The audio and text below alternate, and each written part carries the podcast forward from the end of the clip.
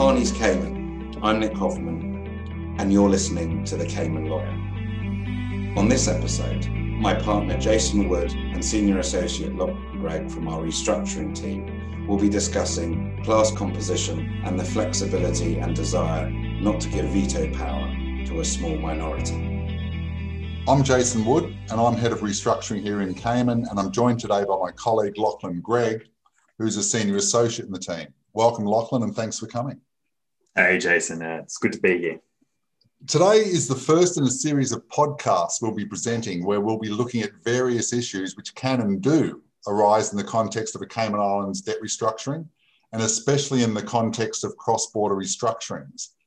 Now, these podcasts aren't going to be in depth affairs which delve into all the nooks and crannies of every topic, but rather they'll be pretty short and sharp and will run to less than 10 minutes, but which will hopefully give listeners a good overview of how things operate in the island. Yeah, so for our first episode, we're going to be discussing class composition on schemes, which is pretty straightforward in theory, but you know often leads to some fairly long judgments and can run companies seeking to restructure into a bit of trouble. So that the starting point is the major debt restructuring tool in Cayman is the scheme of arrangement, which is something most people here are going to be familiar with. But essentially, it's a statutory tool for restructuring debt where you have majority creditor support, where you can cram down or sort of impose impose the restructure on minority creditors, provided you've got the support of at least the majority in number and 75% in value of your creditors. And if you reach that threshold of support, the court can then, you know, subject to ticking some other boxes, sanction the scheme, at which point it's binding on all creditors, whether or not they wanted it or not. Basically, there are two scenarios where creditor classes can become an issue. First off, it's where a creditor or a company is looking to cram down only a certain section of its creditors, only a certain class of creditors, which it's allowed to do under our legislation. And the second scenario is where the company wants to cram down all of its creditors, but argues that they should be all plonked into one class.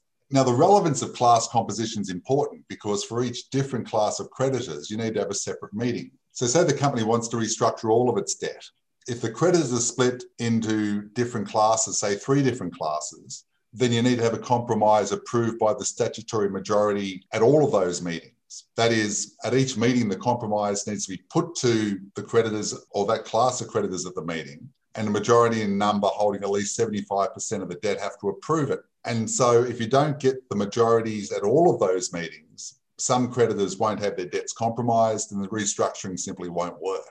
Uh, and of course, that's where the tension arises. Generally speaking, the company will want a single class of creditors. So the compromise can be crammed down on all of the creditors, and you only need a few major creditors on board to get the deal through. On the other hand, if you're a creditor who's not very happy with the deal, you're going to try and find a way to put yourself into a different class, and, and then you'll have more power on the vote.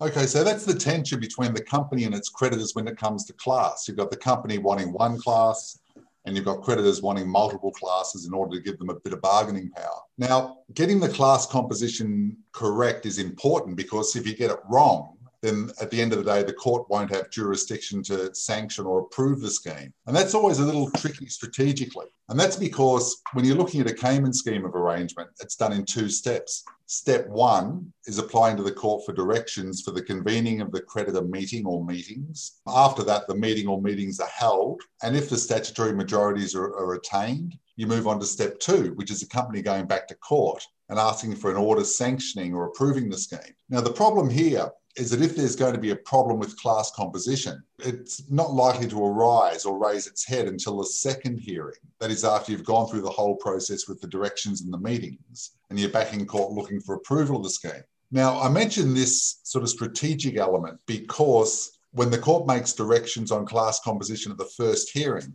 ordinarily only, only the company turns up to that hearing. So if you're representing the company at that hearing, you really don't want to fall into the trap of tailoring your submission so as to ensure there's only one single class of creditors and then get directions to that effect. Now, that's going to be a temptation to go for that one class option because very likely there'll be no one else at the hearing opposing what you're saying. But it's a temptation which should be avoided because it may well come back to bite you at the end of the day when you're back before the court for an order approving the scheme and some creditor turns up and says he should have been put in a separate class. So you really need to be pretty upfront at the very first court hearing and pretty pretty open and honest with the judge in relation to whether or not there should be one or more classes. Because as I say, it could well come back to bite you. Yeah, so that begs the question of how do you know whether you can include all creditors in one class or, or does there need to be separate classes? Um, it's one of those situations where the test is pretty simple, but in practice, because you're often dealing with a multitude of creditors and a multitude of different factors, it's, it's often difficult to apply. So the test is whether the rights of creditors are so dissimilar so as to prevent them from consulting together for their common interests. And if those rights are so dissimilar, such that they can't properly consult together on the merits of the proposal, they will need to be put into a separate class. So that's the test, dissimilarity of rights. And as you can imagine, it's very, very fact specific. To help out, however, some principles and guidelines have been given by the judges through the case law, and I'll, I'll quickly run through those. First off, the courts have said it's not simply a matter of plonking creditors with different rights into different classes. The question is whether the rights are so dissimilar that they can't consult together for their common good. So creditors who, who happen to have different rights against the company, different creditor rights, can still be part of the same class, provided those rights aren't so different as to stop them from consulting together. The second point that the court that have come through the, uh, the, the comments of judges is that the courts will be mindful that if you get too finicky when assessing creditor rights, then you'll simply end up with too many classes. And that really has the effect of defeating the whole purpose of having a cram down regime. If you're going to have too many classes for, for every scheme of arrangement, it simply makes it too hard to get schemes across the line. And what's the point in having the legislation? And the third point the judges have said is that a good indicator as to whether you need separate class meetings is to look at the rights of creditors going into the compromise and their rights coming out of it. That is, what you do is you look at the creditor position if there's no compromise and then look at their position if there is a compromise. And if those rights are the same, then those creditors should all be in the same class. So, for example, let's say a company's insolvent and in a liquidation, all unsecured unsecured creditors would expect to receive the same same cents on the dollar dividend, say five cents on the dollar. If that's the case, where all unsecured creditors will receive that five cents on the dollar, then without the compromise, they're all in the same position. They've all got a right to receive that pro rata dividend. And let's say the compromise then involves all of those unsecured creditors being paid, say, 10 cents on the dollar. Then again, we have the same rights. That is, the rights of the creditors in the compromise are going to be equal across the board. They're each going to be paid 10 cents on the dollar. And so, in that scenario, their rights going into the compromise, that is, without a scheme, their right to get five cents on the dollar, and their right coming out of the compromise pursuant to the scheme, which is to get 10 cents on the dollar, they're the same. And so, therefore, they should be put in the same class, regardless of whether they've got different creditor claims. They may be a mix of banks, note holders, trade, trade creditors, whatever. They've got the same rights going in and coming out. They're all in the same boat. They can consult together for their best interests, even though their actual character as creditors may be quite different. So, as, as a rule of thumb, you need to make sure for your Cayman scheme that creditors with different rights are put into separate classes and have separate meetings to vote on the deal. And in determining whether there's going to be more than one class, a, a pretty good indicator is the test of rights going in versus rights coming out.